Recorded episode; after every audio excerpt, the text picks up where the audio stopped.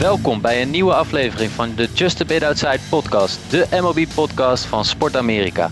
Sinds onze laatste aflevering regent het records en contracten voor veteranen en in Chicago houden ze het qua weer ook de afgelopen dagen moeilijk droog. Gelukkig zijn er ook zonnige zaken om te bespreken, zoals de MLB-draft die eraan zit te komen en ook een debuut hier op deze show van een nieuwe deelnemer van de cast.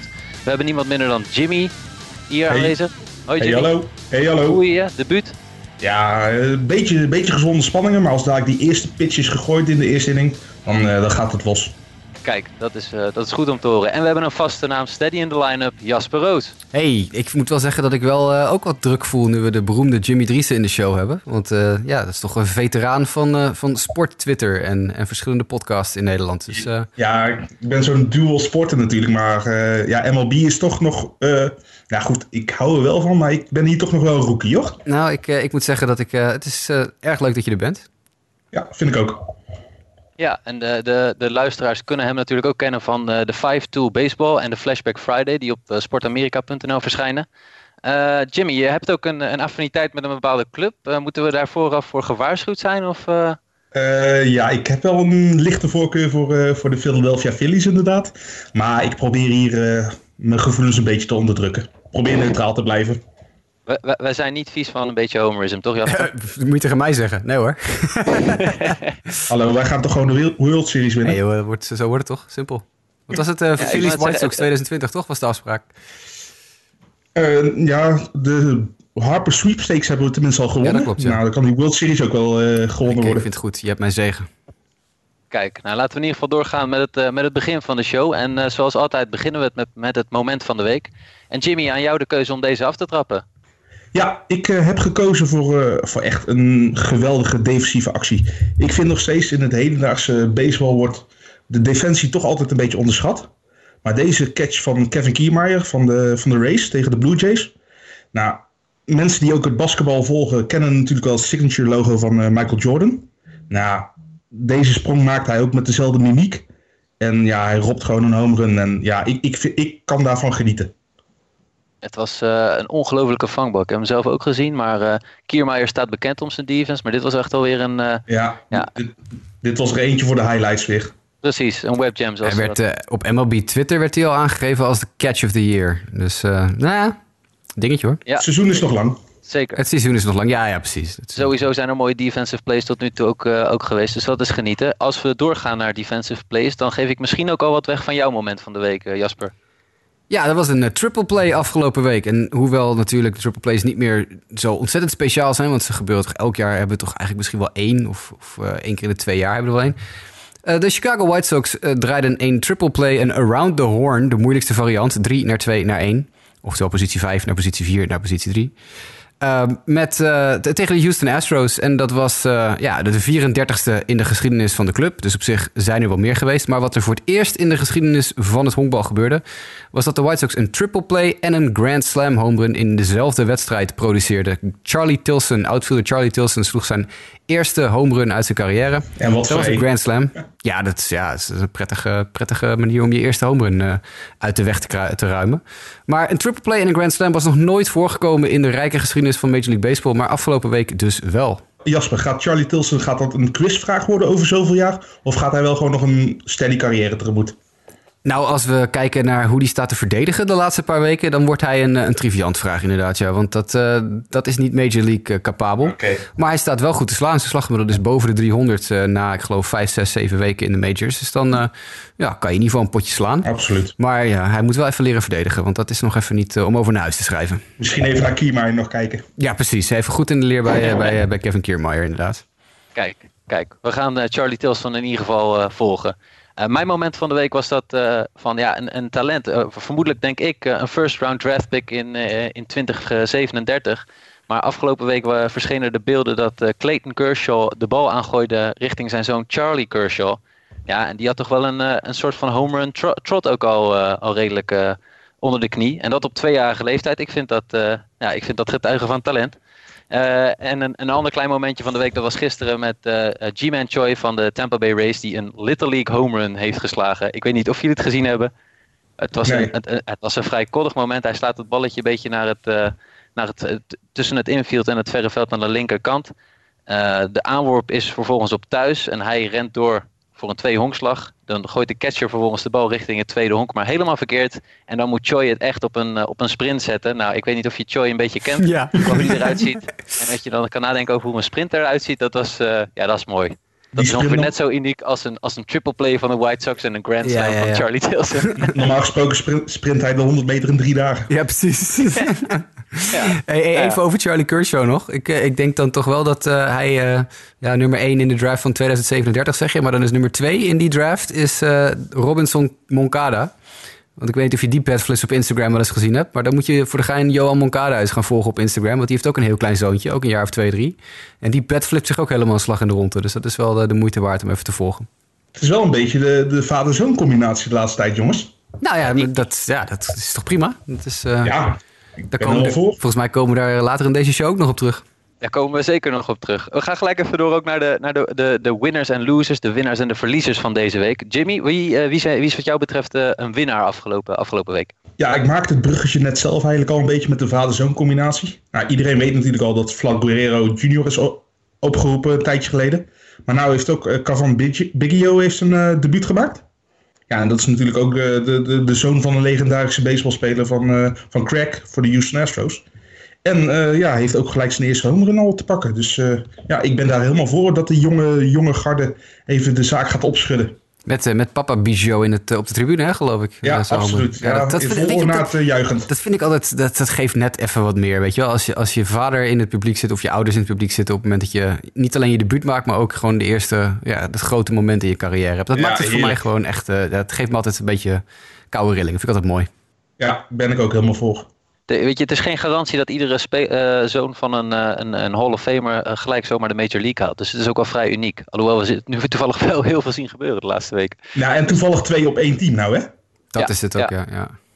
Dus ik bedoel, als je de line-up ziet met Guerrero Jr. en Biggio, moet je even kijken in welk jaartal je zit. Ja, precies. Ja. Dat is wel waar, ja. Dat klopt. We hebben natuurlijk ook al nog Tony Gwynn zijn zoon gehad, maar die zit alweer niet met iemand anders in het team. Nee. Dus het komt wel eens voor, ja. En Roger Clemens heeft nog, geloof ik, een zoon die eraan zit te komen. Dus dat wordt ook nog lachen. Ja, Princess Cecile Fielder natuurlijk. Ja, Princess Cecile Fielder. Nou, Barry Bonds en Bobby Bonds. Ken Griffey Jr. en Ken Griffey Sr. Als we dat verder terug de geschiedenis in gaan. Ja. Maar in hetzelfde team, 2 zoons, dat hebben we niet gehad. Het kunnen er 3 worden, dat vind ik nog het mooiste. Want als natuurlijk Bo Bichette opgeroepen gaat worden door de Blue Jays, dat is de zoon van Dante Bichette, dan staan er gewoon 3 zoons van Major Leaguers in hetzelfde team in de line-up. Dat zou ik wel fantastisch vinden. Alleen daarom, voor dit feitje, moeten ze het toch gewoon al doen? Eigenlijk wel, hè? Ja. Gezien op het seizoen loopt, gaan ze dat ook gewoon doen. Ja, wat hebben ze te verliezen? Nou ja, precies. Inderdaad. Nog weer een triviantvraag die je dan zeg maar naar je trekt. Ja, inderdaad. Ja. Precies. En je had ook nog een verliezer, of niet? Ja, eentje van mijn eigen team, van de Phillies. Odubel Herrera Herrera. In eerste instantie wilde ik hem al een loser noemen, omdat hij is natuurlijk geen schim meer van de All-Stars speler die hij een paar jaar geleden was. Striked out, hustelt niet. Hij heeft gewoon echt een waardeloze mentaliteit. En verliest zijn plek eigenlijk al in het buitenveld. Nou kwam ook nog eens net een breaking news binnen dat hij in Atlantic City is opgepakt wegens huiselijk geweld naar zijn 20-jarig oude vriendin. Die echt marks op de nek en de arm had. Dus waar ben je mee bezig, man? Ik bedoel, ik hoop gewoon dat hij lekker DFA'd wordt. En zoek het maar uit. Ik weet dat ik niet de enige ben. Maar ik vind dat hij veel harder in gestraft moet worden. Mocht het waar zijn, hè? Nee, daar sluit ik bij aan. Want dat is een beetje het punt. Het is nu bijna een wekelijkse situatie dat we in deze show praten over een honkballer die om wat voor reden dan ook betrokken is bij huiselijk geweld of bij mishandeling of wat dan ook. We hebben al minor leaguers gehad en de laatste paar jaar zijn het steeds meer major leaguers. Er is maar één reden dat dit nu steeds vaker gebeurt en dat is omdat ze weten dat ze ermee wegkomen. Omdat MLB gewoon echt waardeloos hier tegen optreedt. Echt waardeloos hier tegen optreedt. De schorsingen zijn lachwekkend kort. Er worden bijna geen boetes opgelegd. En tegen de tijd dat er een paar weken of zo voorbij zijn, kijk maar naar Addison Russell nu bij de Cubs. Er wordt nu alweer Ozuna. Ja, precies. Er wordt nu alweer gepraat over Addison Russell. Ik zat toevallig van de week weer naar de radio, de Chicago Sports Radio te luisteren. En er wordt nu al gewoon weer over hem gepraat alsof er niks gebeurd is. Ja. Want hij was belangrijk geweest. Dat fantastische Joe Madden die in de persconferentie, hoe belangrijk is die voor die team? Fantastische defense. Zo de mythe erop, man. Echt, serieus. Nou ja, precies. Offensief tegen zijn vrouw was hij vooral goed. Ja, nou, inderdaad. Ja. Ja, slaan kan hij wel. Dat is niet de categorie waar je goed in hoort te zijn en wil zijn überhaupt. Nee, maar wat je zegt, Jimmy, het is wel echt... Herrera is natuurlijk ook al... Nou ja, hij heeft een fantastisch seizoen gehad in 2016. Dat was in All-Star. In 2017 was het nog heel nuttig. Maar laten we wel wezen, in 2018 was het al beduidend minder. En in 2019 is het niet om aan te zien wat hij loopt te doen. Ja, en hij staat 6 of 7 te slaan. En dat heeft sowieso te maken met de line-up die veranderd is. Maar ook gewoon omdat hij echt als een drol staat te slaan. Hij heeft 1 home run. Ja, hij steelt geen bases meer. Nee. Dus, nee. 2 gestolen honken, 2 keer caught stealing. Ja. In 2016 had hij nog 25 gestolen honken en 7 caught stealing. Ja. Nou, en ik denk dat dit de beslissing voor de Phillies wel makkelijker kan maken. Want stel je voor dat het Rice Hoskins was. Wat dan? Ja, nee, dan heb je een groot probleem. Ja. Nou, weet je, wat mij nog een beetje het verkeerde keelgat schiet hier op dit gebied. Jullie hebben misschien het verhaal wel gehoord. Een paar jaar geleden is er wat shit uitgelekt dat er een scout had gezegd... Een scout had hele racistische dingen opgeschreven of gezegd over Odubel Herrera. Hij was een effing dog genoemd. En weet ik al, een dog wordt in dat geval natuurlijk heel erg racistisch bedoeld. En nu zijn er dus mensen die komen... die scout had misschien nog wel gelijk. Dit moet toch wel goed voelen voor die scout dat hij dit goed gezien heeft. Nee. Want je kan nog steeds geen racistische shit over iemand zeggen. Alleen wat wel blijkt is dat Herrera een beetje een figuur is. Maar dat heeft met zijn karakter te maken en niet met zijn afkomst of zijn ras of zo. Weet je? Dat is, dus we moeten dat wel even in perspectief blijven plaatsen. Het lijkt dat hij gelijk heeft, maar als je zijn woorden verdraait, kan hij gelijk hebben. Maar het is natuurlijk gewoon bullshit wat hij zei. Precies. Nee. Maar goed, ik denk net dat we deze man even, deze Odubel Herrera... genoeg aandacht hebben gegeven. Ja, inderdaad. Dat denk ik ook. En het is in ieder geval, zoals Jasper net terecht opmerkt... hoogste tijd dat bij de MLB iemand zich gaat buigen... over de vele casussen aan huiselijk geweld die de laatste tijd... We willen toch geen NFL zijn? Nee. Er moet gewoon... Daar zie je juist dat nu... laat ik zo zeggen dat daar de nodige casussen zo behandeld worden... dat er wel enige verbetering volgens mij aan de gang is. Ja, hallo, slechter kon niet, hè? Kom op. Precies, dat is ook weer zoiets, ja. Ik bedoel, spelers die hun kinderen meppen... staan ook nog steeds gewoon wekelijks miljoenen op te vangen in de NFL. Ja. Dus ik bedoel, het is allemaal één grote... Ja, het is eigenlijk allemaal bullshit, laten we het wel wezen. Laten we ons richten op het honkbal. Ja. Dan hebben we Jasper en jouw winnaar deze week. Ja, dat is niet alleen de winnaar van de week... maar eigenlijk gewoon de hele winnaar van de maand mei. En dat is Lucas Giolito. Want Lucas Giolito is uitgegroeid tot een van de beste werpers in de American League. En daar kan ik natuurlijk als fan enorm graag naar kijken. Maar ik vind het hele verhaal rondom deze situatie vind ik fantastisch. Want we weten allemaal hoe het gegaan is. Lucas Giolito vorig jaar fantastische springtraining. Een dramatisch seizoen gehad... Eén van de allerslechtste, zo niet de slechtste werper in de Major League, statistisch gezien. Ja. En na het eind van het seizoen zei Giolito dit nooit meer. En die heeft zijn oude high school coach opgebeld. Die werkt tegenwoordig als pitching analyst, wat weet ik veel, analyst bij de San Francisco Giants of zo. Of pitching coordinator of weet ik veel. En die heeft gezegd, ik heb hulp nodig. En dat gebeurt op zich redelijk vaak hoor in de Major League. Want een aantal teamgenoten van... Giolito uit die tijd, uit high school... die spelen ook in de Major League. En Max Fried van de Braves is daar eentje van. En ik geloof Jack Flaherty is er ook eentje van de Cardinals. Die hebben alle drie met z'n drieën tegelijkertijd in dat team gespeeld. Oh, goede rotatie, hoor. Ja, dat is echt... Maar dat is ook een van de redenen dat die coach natuurlijk ingehuurd is op een gegeven moment door Major League teams. Van, hey, jij kan blijkbaar iets goed met pitchers. Kom maar bij ons. En... Al die jongens hebben eigenlijk veel contact nog met die coach. En Flaherty en Fried gaan regelmatig nog in de winter met die coach gewoon eventjes een beetje trainen. En Giolito zei, ik wil dat jij ook met mij aan de gang gaat en ik wil dat je dat aanpast. Want zo kan het niet verder. Wat er toen gebeurd is, daar heeft John Smoltz van de week op MLB Network een fantastische analyse op losgelaten. Zoek dat alsjeblieft op Twitter of op Facebook op. Het hele filmpje staat op allerlei social media. Fantastische analyse van Smoltz over de veranderingen die Giolito aan zijn beweging heeft doorgemaakt. Hij gooit nu met een arm die veel korter is, veel meer gebogen is. Veel minder die lange arm die hij hiervoor gebruikte. Hij heeft gewerkt aan verschillende pitches. Hij heeft dus een aantal pitches uit zijn arsenaal weggehaald... en een aantal pitches toegevoegd. Hij heeft zich uitsluitend gefocust op een 4-seam fastball... niet over een 2-seam fastball. Want ze kwamen erachter afgelopen winter... in samenwerking met de White Sox coachingstaf... dat Giolito's fastball elite spin heeft... En we hebben het heel vaak over spinrate gehad in deze podcast... hoe belangrijk het is om hoge spinrate te hebben... en dat Gerrit Cole bij de Astros ook ineens... erachter kwam wat je met hoge spinrate kan bereiken. Nou, dat heeft Giolito dus nu ook door. Want wat is de swinging strike rate daarop? Weet je dat? Heb ik niet uit mijn hoofd. Maar ik weet wel... Maar het zal hoog zijn. Ik weet wel uit mijn hoofd dat Giolito op dit moment de nummer 11 pitcher in de Major League is als het aankomt op spin rate. En daarmee is hij in echt elite gezelschap. Daarmee staat hij in hetzelfde rijtje als Justin Verlander, Max Scherzer, dat soort jongens. Nou, als je een spin rate op je pitches hebt als die gasten, ja, dan doe je natuurlijk ergens iets goed. Dat lijkt me duidelijk. Nou, wat er met Giolito gebeurt is, die is goed begonnen aan dit seizoen. Maar die heeft in mei echt een bizarre maand. Want hij heeft 5 wedstrijden gestart. Hij is 4-0 in 33,1 innings. Met een 1,35 ERA. 36 strikeouts. Slechts 9 vrije lopen. Een slaggemiddelde tegen van 181. Nou ja, zo kan ik nog wel meer statistiekjes erop loslaten. En zijn FIP zal ook laag zijn? Alles is laag. Ja, alles is laag. Ja. Het is ongelooflijk wat hij doormaakt. En dat allemaal door een andere change-up aan te leren, zijn two-seam fastball, zijn sinker eruit te knikkeren en zich uitsluitend te focussen op die geweldige four-seamer. En dus met zijn oude pitchingcoach op de tafel te gaan zitten. Dus lang verhaal kort, ik wilde al deze statistiekjes en weetjes even kwijt over het stukje Lucas Giolito. Want die is echt, die sprong die maakt, die gaat onder de radar. En daarom ben ik zo blij dat MLB Network er heel veel aandacht aan besteedt, want die hebben hem ook om de haverklap in de show. Het is een hele charismatische gozer op camera, dus blijkbaar willen ze hem graag vaak in de show hebben. Maar Smoltz was ook lyrisch enthousiast. En volgens mij gaan toch steeds meer de two-seam fastball gaat een beetje uitsterven, of niet? Op deze manier wel, ja. Nou, dat komt natuurlijk door die spinrate-revolutie. Want two-seamers die hebben die spinrate niet. Kijk, er was van de week een analyse van een van die gasten op de sportsradio in Chicago. Die zei van, we noemen dat wel eens een rising fastball. Hè? Sommige mensen die het luisteren hebben misschien wel eens de term rising fastball gehoord. Daar is Lincecum ook volgens mij bekend mee geworden op een gegeven moment. En Verlander ook. Precies, maar die fastball is eigenlijk geen rising fastball. Dat is meer, dat noemen ze tegenwoordig carry. Dat is hoe normaal gesproken als je natuurlijk een bal gooit, gaat die op een gegeven moment dalen.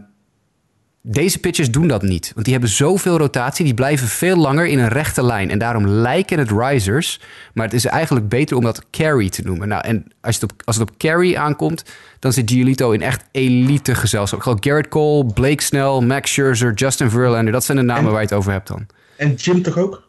Sorry, wie? Jim Carrey? Jim Carrey. Ja. Is het Jim? Waar heb je het nou over? Ik heb hij duurde even voordat hij viel, sorry. Ja, nee, het duurde even voordat hij viel. Ja. Maar inderdaad, ja, hij is vast ook in Jim Carrey's... Deze opmerking had ook veel carry. Ja, het is heel veel carry, ja, okay, inderdaad. Ja. Maar nee, precies, dat is een beetje het hele punt. Genoeg bij Lucas Giolito stilgestaan. Maar ga die wedstrijden kijken die er gooit. Hij moet geloof ik vanavond of morgenavond weer. Dus hopelijk sta ik niet voor paal straks.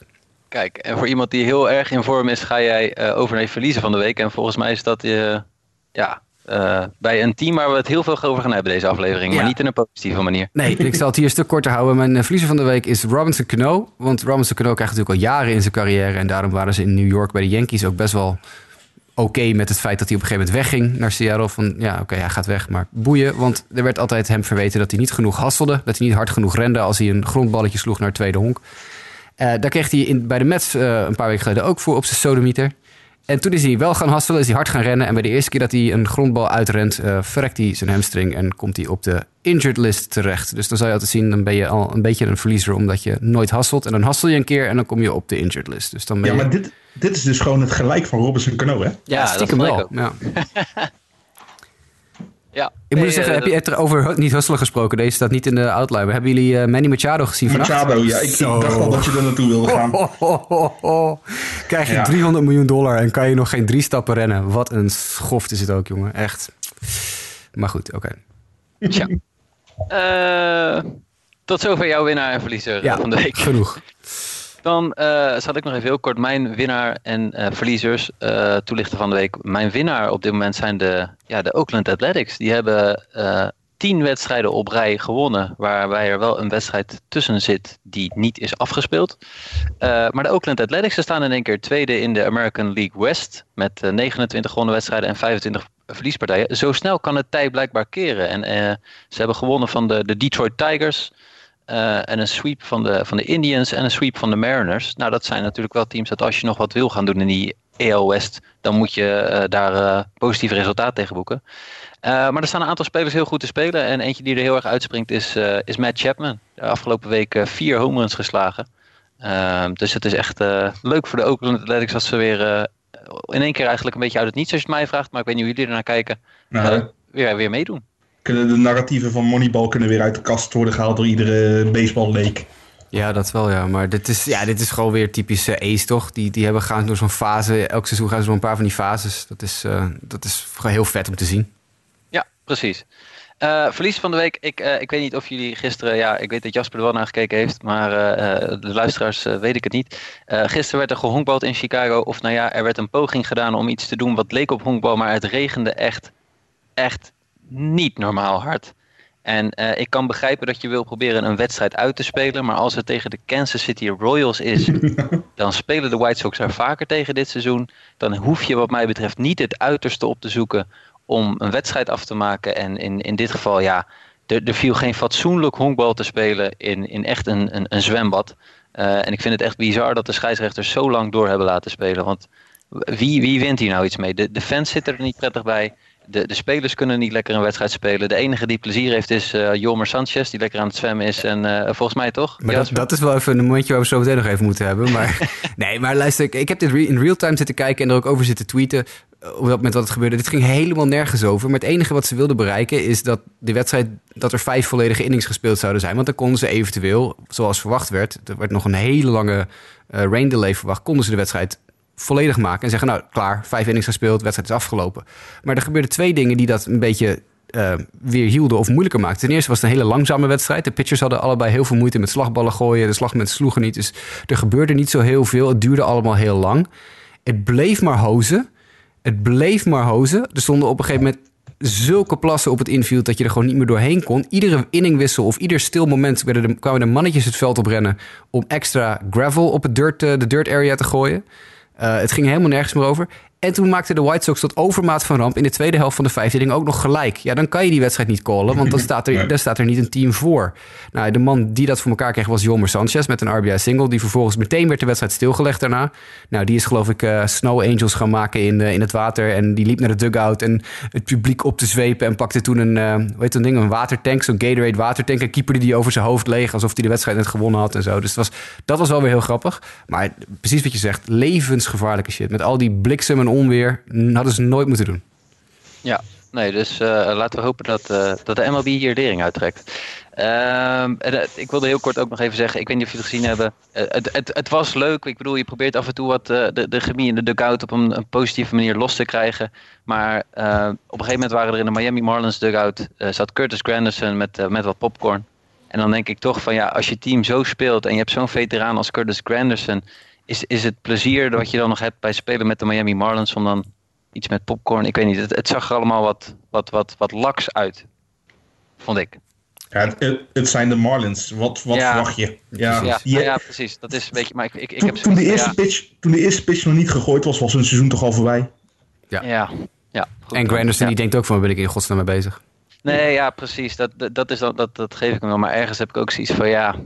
Als een fan, maar goed, dan hebben we het ook over de fans van de Miami Marlins. Dat zijn er niet heel veel, als we de stadiongetallen bekijken.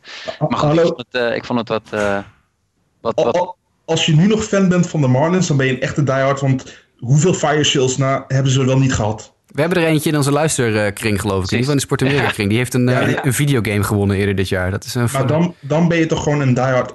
Als jij fan van de Marlins bent, met al hun afgrijselijke tenues die ze hebben gehad. Met na de World Series winst iedereen verkopen. Nou ja, als je nu nog een fan bent, ben je een echte. Ja, dat wel. Maar je hebt altijd fans. Ik heb nog een World Series 2003 t-shirt van de Marlins thuis. Ja. Kijk. Ik heb het nooit aan. Het was in de uitverkoop heb ik het ooit gekregen. Het was een 6XL geloof ik. Nou, zo groot ben ik niet. Dus dat, Hij is op de groei. Ja, precies. Ja. Maar laten we doorgaan. Want er zijn belangrijke dingen gebeurd in de MLB. En eigenlijk ook met een speler die de MLB al enige tijd verlaten heeft als speler. Maar nu ons ook ontgaan is. Bill Buckner is overleden afgelopen week aan de gevolgen van... dementie. Bill Buckner staat voor veel mensen bekend als de speler bij wie de bal tussen de benen doorglipte tijdens de World Series van de Red Sox tegen de Mets. Maar 1986 klopt en de Mets wonnen daardoor. Niet daardoor, maar uiteindelijk alsnog die World Series, waardoor de Red Sox fans nog langer moesten wachten voordat de Curse of the Bambino doorbroken was. Can you believe this ball game at Shea? Oh brother. So the winning run is at second base with two out, 3-2 to Mookie Wilson. Little roller up along first, behind the bag, it gets through Buckner. Here comes Knight, and the Mets win it.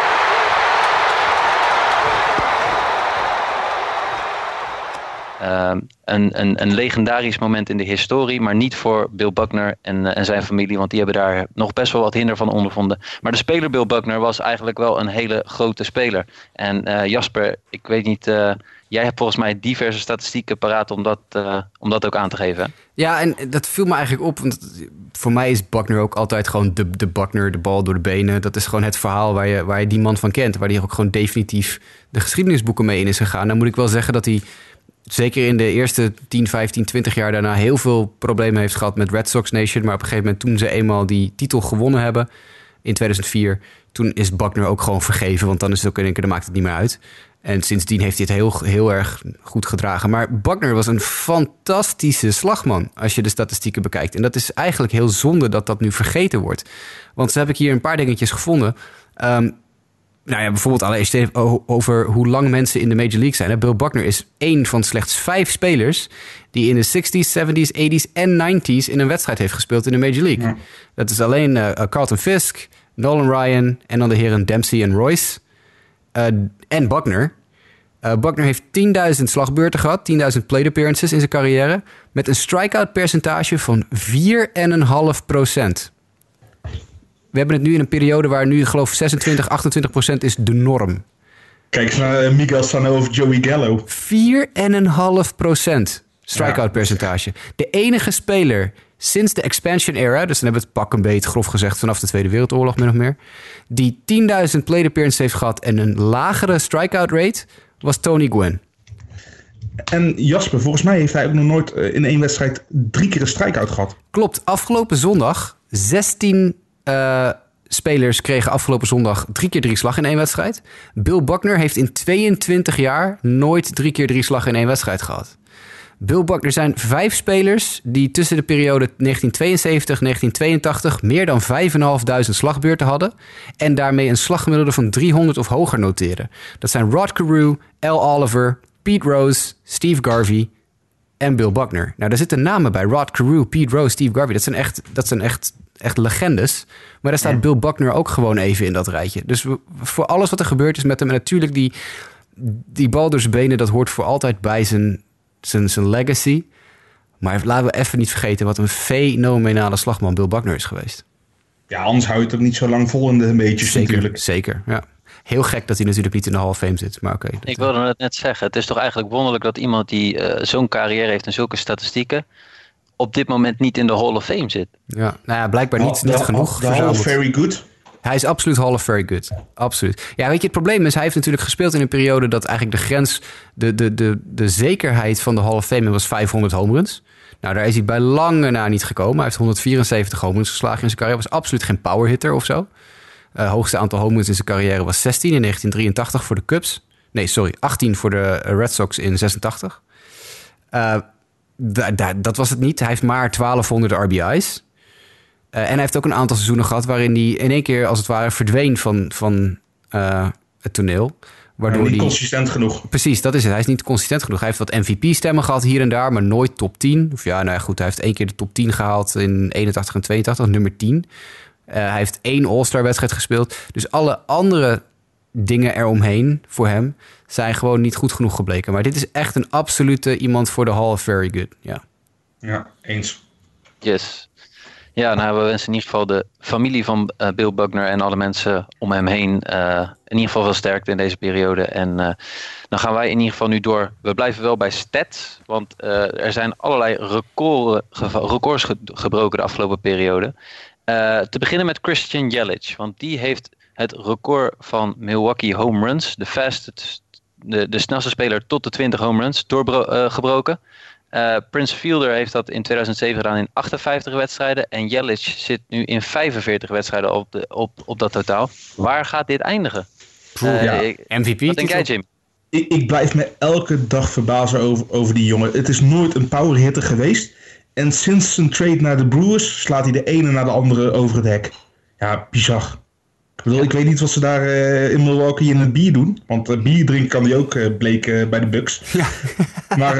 Ja. Maar kijk, bij Prince Fielder denk je, dat is een power hitter. Als je zijn imposante lijf ziet. Maar bij Christian Yelich denk je toch, ja, dat is iemand die op high school zit met zijn lach. Ja, dat denk je niet van. Die slaat gewoon over de 50 over de hekken. Hij gaat het redden dit jaar, hoor. Dat is echt. Het wordt een feestje. Ja, en vorig jaar bleek dus gewoon totaal geen vloek. Dit is gewoon... het is dat hij een compaan heeft bij de Dodgers, Bellinger, die ook zo goed zat te spelen. Maar anders was dit gewoon weer een tweede MVP-jaar nu al. Ja, maar dat gaat hij ook gewoon redden. Jawel, maar nu is het nog geen... het is nog geen definitiefje, nee, precies. Nee. Nee, maar weet je, als je kijkt naar vorig jaar... Ik bedoel, vorig jaar legde hij er 36 uit. Hij is nu al op 21. We zijn anderhalve maand ver. 2 maanden ver. Ja. Ik bedoel, waar gaat het over? De warme maanden moeten nog komen? Nou, dat is het ook nog. Hij speelt toch in een koud weerstad ook. Milwaukee, die hebben natuurlijk wel een dicht stadion. Dus ze kunnen de boel dichtgooien als ze willen. Maar toch, ik bedoel... Het is echt niet zo dat dit nou een periode is waar je normaal gesproken het gros van je home run slaat. Spelen ook bij de Cubs natuurlijk, waar het ook best wel koud kan zijn. En de wind kan daar een behoorlijke rol spelen. Dus ja, nee, het is echt, wat hij doet is weergaloos. Echt fantastisch. Ja, maar ik ben wel benieuwd hoor. Want ik geef Cody Bellinger hier ook wel een goede kans in. Die sloeg tot vorige week ergens in de 400. Dat vond ik ook al bizar. Die OPS 1200, waar Yelich daaronder zit. En even, Cody Bellinger is 23. Hè? Die staat op dit moment op 19 homeruns. Ja. Waar gaat die jongen staan over 3 jaar? Ja, dat is een goede vraag. Maar wat Bellinger op dit moment nog als grote probleem... Hoe kan je het over grote probleem hebben met zo'n statistieklijst? Is dat hij meer streaky is dan Yelich. Yelich gaat nooit door langdurige periodes waar het allemaal net even wat minder is. En Bellinger heeft daar tot nu toe in zijn carrière, die paar jaar dat we hem nu meemaken, gaat hij altijd op een gegeven moment, gaat eventjes een tijdje het gas eraf. Eventjes een week of 3, 4 gaat het gas eraf. En dat zie ik bij Yelich gewoon niet gebeuren. Ja, hij doet me altijd een beetje denken inderdaad aan toen Bryce Harper aan het doorbreken was. Ja, precies. Nou, dat is een heel goede vergelijking. Precies dezelfde soort... weergaloze periodes, afgewisseld met dat je denkt van, heeft hij überhaupt gespeeld, weet je wel? Ja. Nou is dat bij de Dodgers ook niet het grootste probleem, want die hebben nog wel genoeg slagkracht over natuurlijk. Ja, maar... natuurlijk. Ja. Nee, maar ik bedoel, weet je, als je nagaat dat vorig jaar had Yelich een slugging van 5,98 aan het eind van het seizoen. Dat was het hoogste in de hele league. Ja. Hij staat nu op 7,31. Hij staat 140 punten boven. Nee, dat lijkt me niet houdbaar. Nee. Maar het is wel heel grappig om over na te denken natuurlijk. Ja. Zoals Ji-man Choi heeft laten zien, alles is mogelijk, hè jongens. Ja, dat is zeker zo. Ja. Dan gaan we even door naar nog één dingetje over Yelich. Dat zie ik nu. Hij heeft een OPS plus... waar dus het gemiddelde in de league is 100. Als je een OPS plus van 100 hebt, dan ben je een gemiddelde speler. Ja. Hij heeft een OPS plus vorig jaar, waar hij het meeste in de league had, van 163. Christian Yelich, OPS plus dit jaar is 198. Hij is bijna in zijn eentje 2 keer zoveel waard als de gemiddelde speler in de Major League. Zijn dit Barry Bonds nummers? Nou, hij leidt op dit moment wel de league ook in intentional 4-wide. Dus snap ik ook wel. Hij heeft er al 11 dit jaar, had er vorig jaar 2. Ja. Ze hebben hem al 11 keer 4 uitgegeven dit jaar. Ja, maar ze onderschatten hem nou niet meer. Nu die gewoon door blijft groeien naar zijn MVP-jaar. Ook pas 27, hè? Ja en wat hebben de Marlins de laatste jaren weggekregen? Oh, wat erg is dat, hè? Ja. Ozuna, Yelich, Stanton. Hebben we Real Muto weg, inderdaad, ja. Nou ja, dat is, oké. Huilen. Ja. Sorry, enige Marlins-fans die meeluistert. Ja, inderdaad. Ik hoor op de achtergrond iemand knabbelen op popcorn. Dan gaan we door naar de Minnesota Twins. Want over teams die veel home runs slaan... dan moeten we ook even een stop maken bij de Minnesota Twins. Die staan nu met de Seattle Mariners uit 1999. Het enige team in de Major League history... die 100 home runs hebben geslagen in de eerste 50 wedstrijden van het seizoen. Nu waren de Mariners begin van dit seizoen hard op weg daar naartoe, maar die hebben het niet gehaald. De Minnesota Twins wel. Ja. Vorige week zei Jasper het al.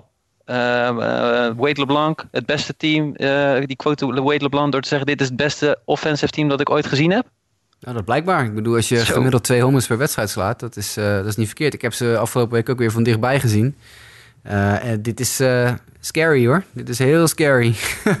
Maar ze hebben ook verschillende spelers die home runs kunnen slaan natuurlijk. Dat is het. Het is niet dat één iemand er nu al 20 heeft inliggen, erover heeft geslagen.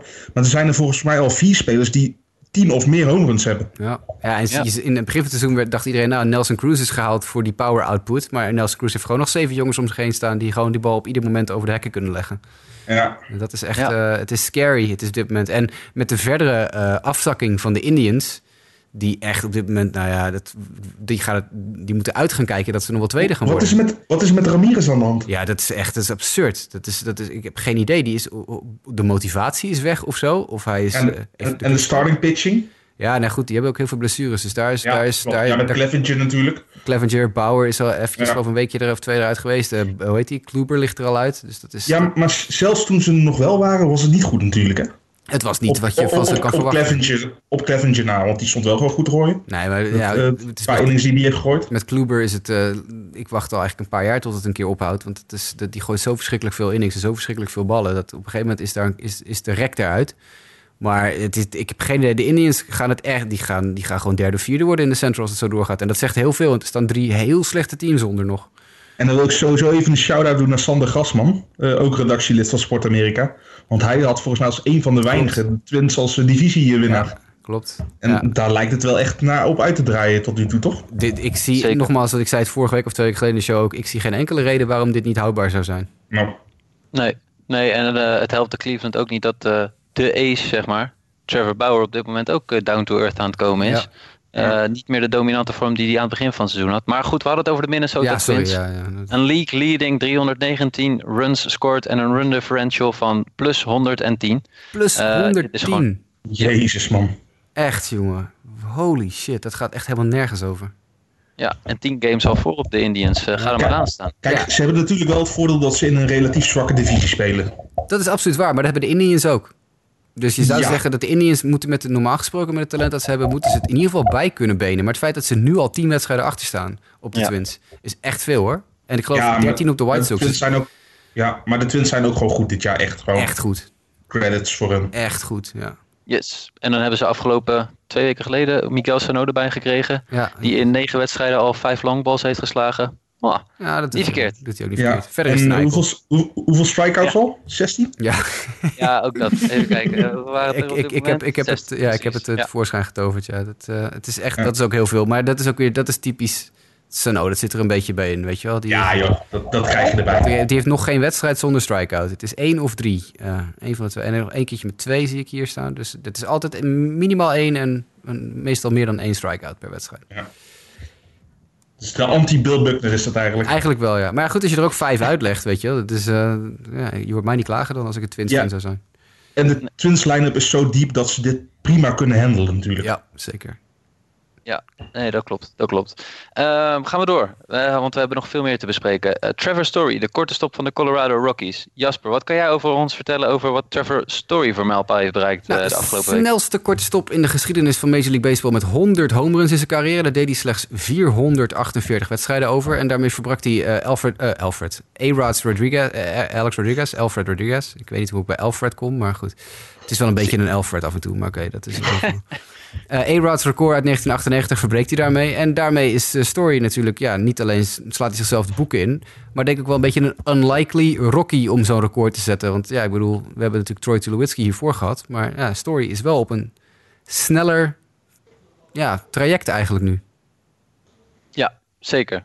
Maar het geeft ook wel een beetje aan... hoe de korte stoppositie zich een beetje... in de majors aan het ontwikkelen is... qua Power hitters, ja, inderdaad. Het wordt steeds meer een positie waar je wel gewoon een...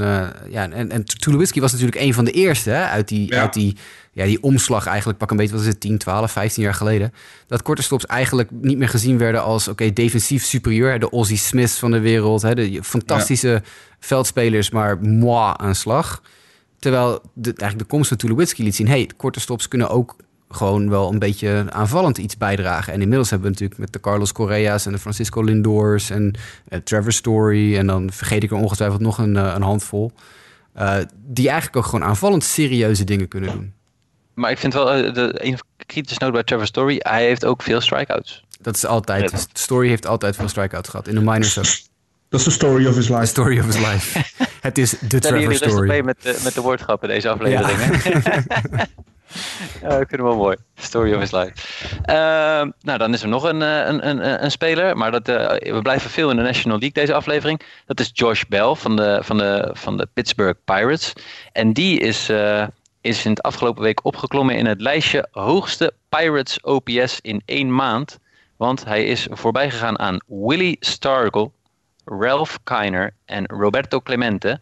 3 Hall of Famers. 3 Hall of Famers, ja, dus waar gaat deze jongen heen? Weten we nog niet. Niet naar de Hall of Fame, denk ik, maar dat is een ander ding. Naar zijn familie Taco? Ja, Taco, ja. Hij gaat waarschijnlijk, zijn vaders biceps gaan wel naar de Hall of Fame trouwens. Als echt bizar, hè? Ongelooflijk.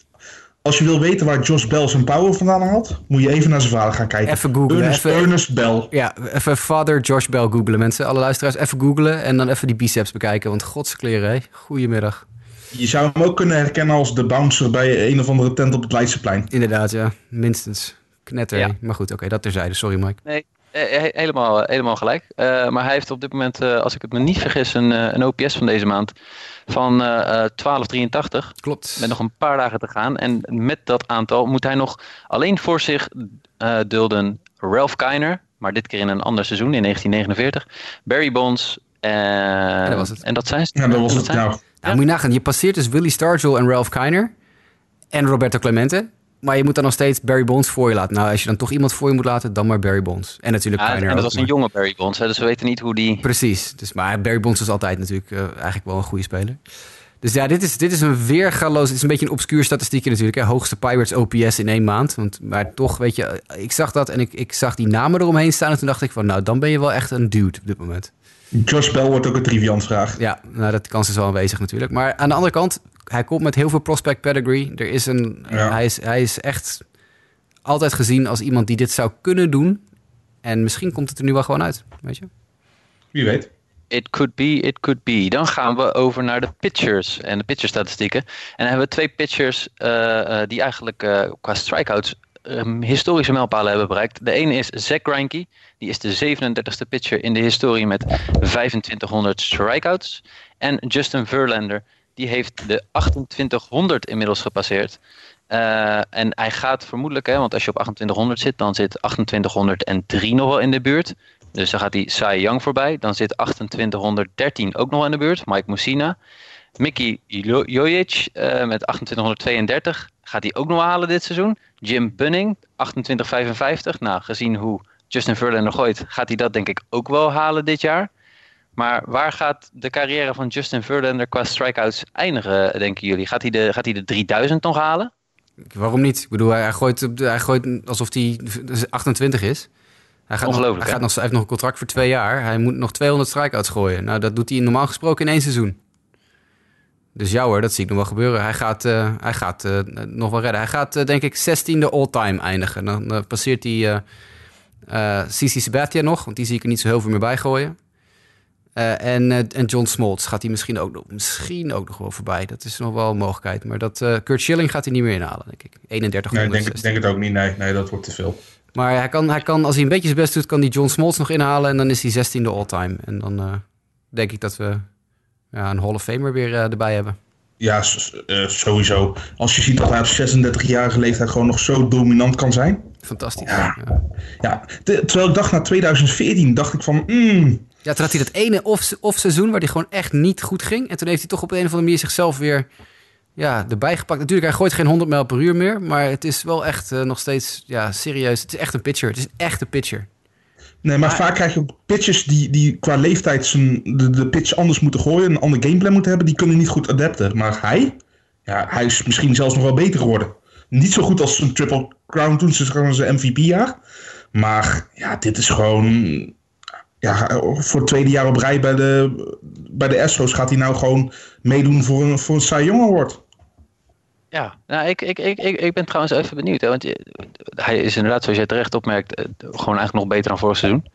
Vorig seizoen had hij 290 strikeouts. Als ik me niet vergis. Ja, ik bedoel maar. Hij zit nou op de 100 of zo? Ja, hij zit nu op de 100. Als jij zegt, nou, hij gooit nog 3 seizoenen door. Nou, 3100 zie ik hem wel halen. Ja. Maar misschien is dat het glas half vol. Het kan ook heel snel ineens natuurlijk een andere kant op gaan. Hè? Ik bedoel, dit kan bij wijze van spreken zijn laatste echt supergoeie seizoen zijn. En dan is het maar de vraag. Maar ja, ik zou... weet je, als hij hoe heet die voorbij gaat, Curt Schilling, ik heb daar geen moeite mee, want ik vind Schilling een eikel. Dus wat dat betreft liever Verlander. Ja.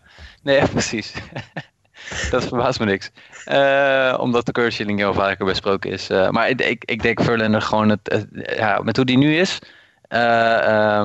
het zou mij niet verbazen hoor, die 3100. Het is maar net hoe lang wil die doorgaan. Ja, ik hoop alleen niet dat hij niet zo'n, hoe moet ik zeggen... afscheid krijgt als Roy Halladay, als honkballer. Dat het ineens zijn arm eraf viel en ineens van één seizoen naar het andere seizoen dat het echt een minor league pitcher werd. Want daar is Verlander een te grote persoonlijkheid voor, vind ik. Ja, we gaan het zien. Ik bedoel, met hoe hij nu speelt in een kampioensteam, dan is hij nog zeker van enorme meerwaarde. En laten we hopen dat hij ook fit blijft. Ja. Dan gaan we door naar wat minder goed nieuws. Want dat is er voor de Baltimore Orioles. Die hebben hun 100ste home run van het seizoen al tegengekregen in de 48ste wedstrijd van het seizoen. En dat breekt het record wat gezet was door de Kansas City Royals in 2000. Die kregen namelijk al 100 home runs tegen. Maar toen in 57 wedstrijden. Nu spelen de Orioles wel tegen sterke teams. Maar dit gaat toch wel heel hard. Of niet soms, Jimmy? Ja, ik zit te denken, bij elke willekeurige AAA-club zullen daar niet gewoon betere pitches zitten? Betere alles. Ja, maar we hebben het nou even over pitches natuurlijk. Ik bedoel, we hebben het over Cashner Bundy.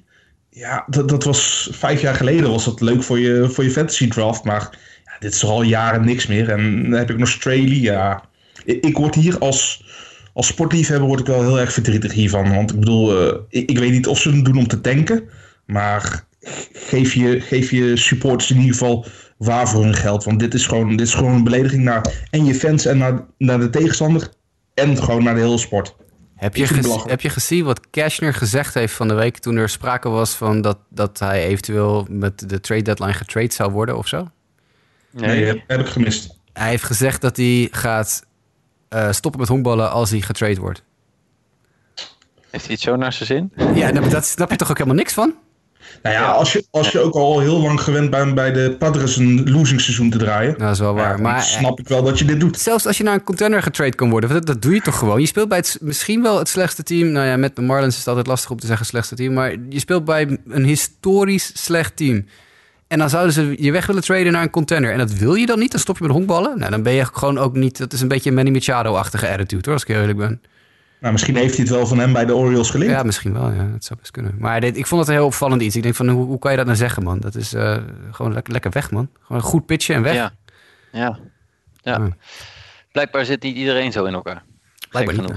Nee, want dit is wel niet dat hij een enorm slecht... Nou ja, hij beleeft geen goed seizoen, maar hij heeft in ieder geval 5 wins achter zijn naam. En dat is toch heel wat bij de Baltimore Orioles met 17 wins in totaal. Ja. Wins zijn overredend. Ja. Weet ik, maar goed, als je bij de Orioles speelt en je krijgt er toch een paar... Daar zit wel wat in, ja. Als je zo weinig offense krijgt, dan ja, oké. Ja, maar ook je offense kan een keer per ongeluk een goede dag hebben. Hè? Ik bedoel, je zal maar net 6 runs scoren, terwijl je als pitcher de 5... Ja, je hoeft maar niet te verkopen dat Andrew Cashner een slechte pitcher is.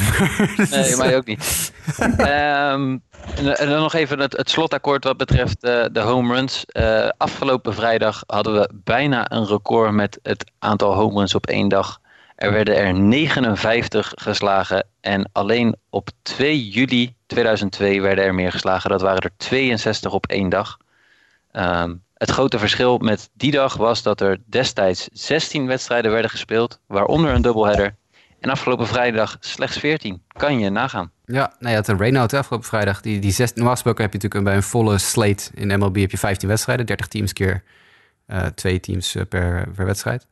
Alleen toen had je inderdaad een doubleheader, dus had je natuurlijk een extra wedstrijd. En ja, nu maar 14, want de Yankees waren geloof ik verregend. Dus ja, dat is eigenlijk gemiddeld gezien hebben we het record verbroken. Maar goed. Want tegen wie was het verregend? De Royals zeg ik uit mijn hoofd, maar dat weet ik niet zeker. Ja goed, want als het de Orioles was geweest, dan was sowieso 2 home runs van Gleyber Torres erbij. Ja, dat sowieso, ja. Het was of dus een van dat soort bottom feeder teams was het. Ja, dus we kunnen dit wel beschouwen als record verbroken. Eigenlijk wel, hè? Ja. Als we het extrapoleren. Ja, precies. Zit het nou even, want dit is weer meer homens dan vorig jaar ook in mijn beleving. Zit het nou echt alleen in de bal en de angles? Of zijn de weersomstandigheden dit jaar ook weer wat anders? Nee, want het weer is nog slechter dan vorig jaar in deze periode allemaal. Ja. Het is nog steeds, het is gemiddeld gezien kouder, waardoor de bal natuurlijk minder ver zou moeten vliegen. Het regent veel meer, waardoor de bal natuurlijk ook veel minder... Ja, grip op kan van knuppels afglijden. Daarom zie je spelers ook heel vaak die knuppel tussen hun benen steken... om eventjes af te drogen tussen hun broek. Want daar heb je natuurlijk ook... je wil wat wrijving creëren. Je wil die stroeve... Die klap kunnen geven. Dus nee, pine tar erop smeren. Nou ja, precies. Maar dat mag natuurlijk op het bovenste stuk van je knuppel. Wordt dat een beetje ingewikkeld. Dus ja, nee, ik denk niet... Ik weet niet of het weer het nou positief beïnvloedt. Sterker nog, ik denk eerder negatief. En moet je nagaan als het wel goed weer was geweest. Oh man. We gaan dat record wel verbreken hoor, ergens nog. Ja, ben ik... Het record strijkhuis en het record home runs sowieso. Ik denk dat ergens in juli of augustus gaan er wel meer dan 62 uit, denk ik. Ja. Maar is die pitching dan ook zoveel minder geworden? Nee, dat denk ik echt niet. Maar ja, er wordt veel harder gegooid ook en nu weer dan in 2002. Ja, 2002 is 17 jaar geleden. 17 jaar geleden hadden we het over 1 of 2 pitchers die de 100 mijl per uur aantikten. En nu hebben we dus 1 of 2 pitchers in elke bullpen die 100 mijl per uur aantikken. Ja, je retweeten dat het screenshot van Jordan Hicks. Jordan Hicks, ja. De 14 hardste pitches. Ja, de 14 hardste pitches dit seizoen. Alle 14 Jordan Hicks. 104, nog wat mijl per uur. Doe even normaal. Ga er maar aan staan. Ja, nou, maar goed, hoe harder je natuurlijk gooit, hoe harder ze vliegen. Dat is... Ja. Hey, we gaan door. Want we hadden een aantal call-ups, net als vorige week. Een aantal talenten die we in de gaten moeten gaan houden. De eerste was Cavan Biggio. Daar was begin van de aflevering ook al Jimmy over begonnen. Ja. De beste man heeft 4 wedstrijden gespeeld. In 1 wedstrijd 3 honkslagen geslagen. En dat is het. Maar daarin zat wel nog een home run. Wat moeten we verwachten van Cavan Biggio? Nou, niet dat. Niet dat hij elke wedstrijd 3 honkslagen slaat en een home run. Als ik maar gemiddeld gezien, is dit er gewoon een everyday bet uiteindelijk in een line-up van bijvoorbeeld de Blue Jays? Jawel, maar hij wordt niet zo goed als zijn vader, denk ik. Oké. Nee, en het zegt ook vooral over de line-up waar hij in zit natuurlijk. Precies. Ja. Ik zie hem ook geen Vlad Guerrero Jr. toekomst. Nee. Maar het kan gewoon een prima speler voor je team zijn. Ja, absoluut. Maar ik denk niet dat het een Hall of Famer wordt, zoals zijn vader. Nee, dat denk ik ook niet. Oké. Dan hadden we nog een speler, dat was Mitch Keller bij de Pittsburgh Pirates. En daar wilde jij geloof ik meer over vertellen, Jasper. Nou, meer vooral omdat ik altijd een heel erg grote Mitch Keller fan ben geweest. Ook in de minors al. Gewoon echt een heel goede pitcher. Die echt een bedroevende start aan het seizoen had dit jaar. En daardoor eigenlijk wat een beetje minder aandacht krijgt. Heel veel mensen kijken naar zijn AAA-ERA. Dan denken, ze gaan Mitch Keller oproepen. Maar die is er helemaal niet klaar voor. Maar als je dan stiekem kijkt naar zijn laatste 3 starts in AAA... dan zie je eigenlijk dat hij weer het schip gerecht had. Helaas in de majors nog niet, want hij had een heel zware eerste inning gisteren in zijn debuut. Met onder andere, ik geloof, een 3-run home run tegen. Maar daarna, na die inning, was het eigenlijk wel weer smooth sailing voor Mitch Keller. Dus ik hoop heel erg, en met de blessures voor Jameson Taillon en nog een paar andere pitchers daar bij Pittsburgh, bestaat de kans dat hij nog wat ruimte krijgt om iets te laten zien. Ik hoop stiekem dat ze Mitch Keller niet meer terugsturen naar AAA, want die jongen had de stijgende lijn te pakken en het is gewoon echt een heel erg goede pitcher. Ja, belonen me mee dan inderdaad. Precies, ja. Alright, en dan hadden we nog een naam die in ieder geval Red Sox fans ook niet onbekend zal klinken. Mike Yastrzemski, die is gedebuteerd bij de San Francisco Giants. En wat kon jij erover vertellen, Jimmy? Nou, hij slaat eindelijk zijn eerste hit. Ik bedoel, zijn familie helemaal blij, helemaal door het dol heen. En wat gebeurt er volgens? Hij let niet goed op. Zijn lead wordt te groot op de eerste honk. En hij krijgt een pick-off of zo... over zijn oor heen, zeg maar. Ja. Erger nog, hij werd van het honk afgesodemieten door de outfielder. Ja. Hij was zo enthousiast dat hij denkt, ik kan wel eventjes een beetje, het honk een beetje ruim ronden. En dan wordt de keihard afgesmeten. Dus nou ja, goed, in ieder geval een hele goede ontgroening voor hem. Maar dit is vooral eentje die vegen de filmpjes geweldig is, toch? Ja, absoluut. En natuurlijk zijn opa, Karl Yastrzemski. Ja. Een van de grotere hitters in Red Sox geschiedenis. Deze jongen, het feit alleen omdat hij kan zeggen dat hij ook de majors gehaald heeft en een honkslag heeft geslagen, dat is denk ik al een enorme load off bij hem. Want die druk die daarop ligt, poeh. Maar zijn naam is groter dan talent. Ja, en langer ook. Ja, dat ook. Scrabble zit een goede score. Ja, daar zit een goede score in, ja. En mevrouw Yastrzemski op de tribunes was heel erg enthousiast aan het klappen toen hij die honkslag sloeg. En hij was vervolgens heel enthousiast aan het boe roepen toen hij van het honk afgegooid werd. Dat was ook wel even geinig om te zien. Tja, ze houden van je als je het goed doet. En als je het niet goed doet, dan... Dan was er nog een laatste debutant. Die was bij de Arizona Diamondbacks. Dat was Kevin Krohn, zoon van Chris Krohn. Een voormalig Major League speler voor de California Angels en de Chicago White Sox. Nooit van gehoord. Nee. Oké. Nou ja, hij is in ieder geval de manager van de Reno Aces, Chris Kroon. Dus die mocht zijn zoon naar de Major League sturen. En Kevin Kroon is ook het broertje van CJ. CJ Kroon. Hey, maar wacht even, Mike. Is hij dus nou de derde van de familie? Is het de Triple Kroon? Ik denk het wel, ja. Dit is de Triple Kroon. Ja, dit maakt mijn dag sowieso gewoon nog goed. Oh, fantastisch. Ja, dit had zo moeten zijn. Ja, dat denk ik ook. Maar Kevin had het in ieder geval goed gedaan in de minor leagues. Hij had 21 home runs waarmee hij de minors aanvoerde. 62 RBI's en 34 extra base hits. Dus op zich logisch dat hij op dit moment even bij de Diamondbacks op het hoogste niveau zit. Het is even kijken hoe lang hij daar gaat blijven. Maar zei je nou dat ze... Even daar ruiken. Ja, precies. Zijn vader is de manager van de Reno Aces, zei je dat nou? Ja. Hadden die niet een hele fascinerende honkbalwedstrijd van de week? Ja, ze hadden gisteren met 25-8 gewonnen van Tacoma. En in die wedstrijd speelde El Tanque Yasmani Thomas mee. Die is, ik weet dat Justin het altijd leuk vindt als we El Tanque zeggen. Klopt, ja. Maar bij deze 25-8 overwinning ging Yasmani Thomas 5 uit 6 met 4 home runs en 8 RBI. Hij is eindelijk zijn contract waard. Ja, in de minors. Volgens mij zitten alle Diamondback-fans en de Diamondback front office enorm te hopen dat er nu een of ander wanhopig team aanklopt en zegt, nou, doe ons dat dikke contract van Thomas maar. Is hij al boven de 30? Volgens mij nog niet. Heel goede vraag. Maar dan valt één team al af waar we het zo over gaan hebben. Ja, precies. Bedoelde je eens een aantal home runs boven de 30? Of, zijn leeftijd. Ja. Hij is 28 jaar oud. Nee, dan is hij nog 10 jaar verwijderd van een deal naar een andere club. Waar we het zo over gaan hebben. Ja, precies. Kijk, nou ja, ik vind het een mooi bruggetje. Want er was nog wat... we hebben een veteranencarousel. Omdat er veel nieuws is rondom veteranenspelers. Spelers die al wat langer... seasoned zijn, zeg maar, in de Major League. En om te beginnen gaan we het hebben over de New York Mets. Want die hebben toch 2 spelers een minor league contract gegeven.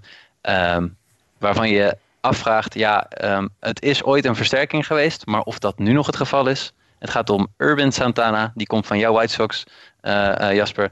En Matt Kemp.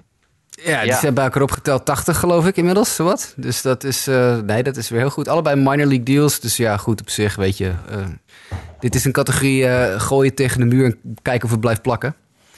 Maar dit is, weet je, dat is weer de typisch de Mets. Dit is de Mets. De New York Mets gaan altijd, maakt dus blijkbaar niet uit welke front office er zit. Want ze hebben een heel nieuw front office nou en nog steeds lijden ze aan hetzelfde syndroom.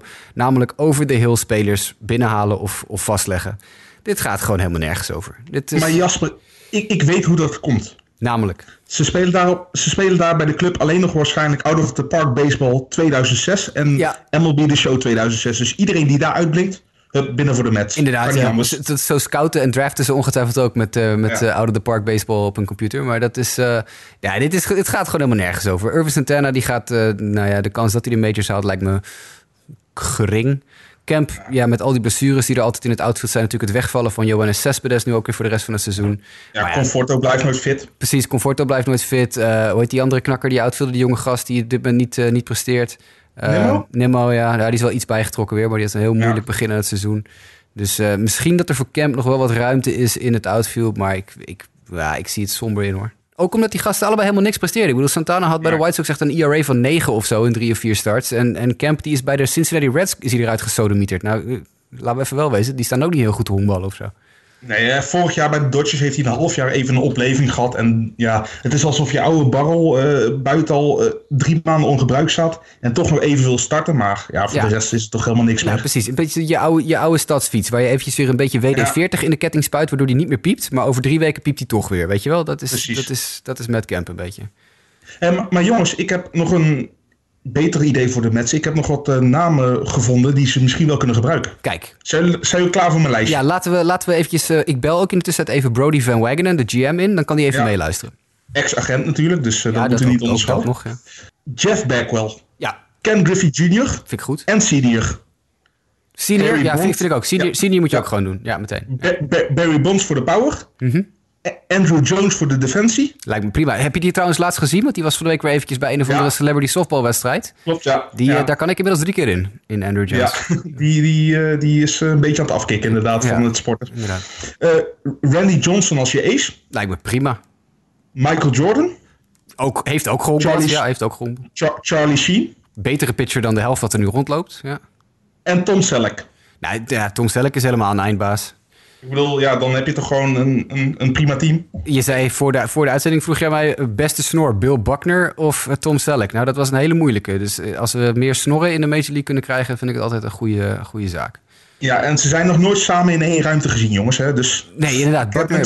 Buckner en Selleck zijn nog nooit in één ruimte gezien. Ja, die snorren, dat is echt wel legendarisch. Maar dit lijkt mij een uitstekend team. Ik denk zeker dat daar een aantal namen tussen zitten die beter kunnen presteren dan wat er nu op het veld rondloopt bij de Mets. Dat lijkt me ook. Ik denk dat Billy Wagner dan ook nog even terug moet komen of zo. Oh ja, vind ik ook een goeie. Ja, Jason Isringhausen had je ook nog, dat oude ex-Met. Nee, dat lijkt me prima. Ik zat een beetje stiekem te hopen dat ze ook Bartolo Colon nog zouden vastleggen. Maar de Detroit Tigers waren ze voor. Want de 46-jarige Bartolo Colon heeft een minor league deal getekend bij de Detroit Tigers. Maar is dat niet alweer ontkracht? Ja, is het alweer ontkracht ook inmiddels? Ja, volgens mij wel. Het kwam bij die Hector Gomez, heet die knakker vandaag, geloof ik. Ja, klopt. Maar volgens mij is ontkracht en dat is toch wel eigenlijk een... Dat is jammer, hè? Ja, want Detroit is al geen leuke stad. Laten we eerlijk zijn. Het is een lelijke stad. En dan kan je Big Sexy aan Detroit toevoegen. Ja, dat is wel waar. Ik moet toch wel tegenspreken over Detroit. Ik heb een zwak voor de stad Detroit. Ja, nee, dat weet ik, want jij bent er natuurlijk een beetje aan het creëren door familie. Ja, maar kijkt objectief naar, Jasper. Ik denk dat er maar één reden waarom die deal niet is doorgegaan. De Mets hebben hem alsnog getekend. Dat zou best... Ja, ik zou het zo niet voorbij. En lees op een minor league deal, hè? Ik zie dat... dat is waarschijnlijk ook niet. Ja. Ik zie inderdaad dat anderhalf uur geleden de Tigers officieel gezegd hebben dat het niet doorgaat, helaas. Maar ja, dat zou toch wel wat geweest zijn, hoor. Ja, absoluut. Ja. Maar ik ben altijd voor Big Sexy in de league, sowieso. Ik ook. En een 46-jarige Big Sexy is helemaal een feestje, natuurlijk. Yes. Laten we terugkeren naar de spelers die op dit moment op de roster staan van de Mets. Dan hebben we Yoenis Cespedes, die... die heeft gebroken enkel. Ja, die heeft op zijn ranch zijn enkel verstuikt. En heeft daarbij ofwel beide enkels gebroken of één enkel op meerdere plekken. Daar lopen de versies een beetje van uiteen, laat maar zeggen. Wat er gebeurd is ook niet bekend. Dus dat houden ze heel krampachtig. Volgens mij wordt het niet heel erg geloofd, het verhaal van Johannes. Nee, maar feit is dat Yoenis Cespedes dit seizoen niet terug gaat keren, kan ik jullie vertellen, bij de New York Mets. En de vraag is een beetje, wat is de impact van deze blessure op de carrière van Yoenis Cespedes en specifiek ook bij de Mets? En hij ligt nog even vast, want volgens mij wilden de Mets ook het contract gaan voiden via een of andere manier, als hij toch laakbaar gedrag heeft getoond. Dus ik ben benieuwd. Kunnen ze doen, hè? Ik bedoel, dat is in het verleden ook wel eens gebeurd. Als spelers inderdaad zich niet aan de regels van hun contract houden. Stel je voor, hij is, weet ik veel, op een quad of zo gaan racen. Ja. Dat staat waarschijnlijk in zijn contract dat hij dat niet mag doen. Ja. Dan kunnen ze er onderuit. En dat zou voor de Mets wel prettig zijn, denk ik. Ja, die staat toch even voor wat geld op de boek, inderdaad. Ja, goedemiddag. Ja. Maar wat ik begrepen heb, was het... Hij heeft een ranch en hij houdt van paarden. En daar schijnt ergens bij het wandelen met naast de paarden of zo... Het mis te zijn gegaan, toch? Dat was in ieder geval de versie die ik had gehoord. Dat zegt hij inderdaad, ja.